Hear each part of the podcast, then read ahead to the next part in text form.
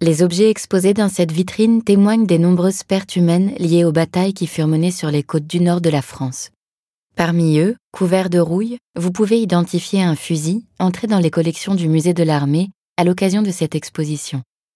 Auparavant détenu par un particulier, il est pour la première fois exposé au public.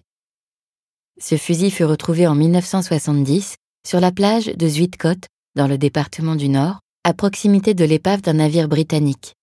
Il évoque le drame connu par les soldats français et britanniques en ces lieux.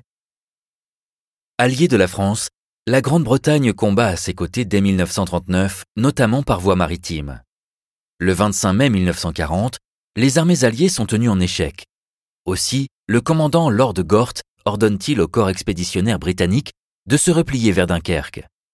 Le commandant français Végan fait de même, ordonnant à ses troupes de rejoindre le camp retranché improvisé autour de la ville, où Français et Britanniques tenteront tant bien que mal d'organiser leur défense.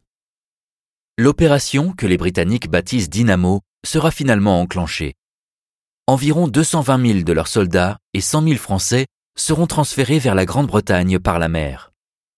Sur environ 400 000 soldats alliés encerclés dans la poche de Dunkerque par l'armée allemande, 340 000 purent être évacués et 40 000 furent faits prisonniers.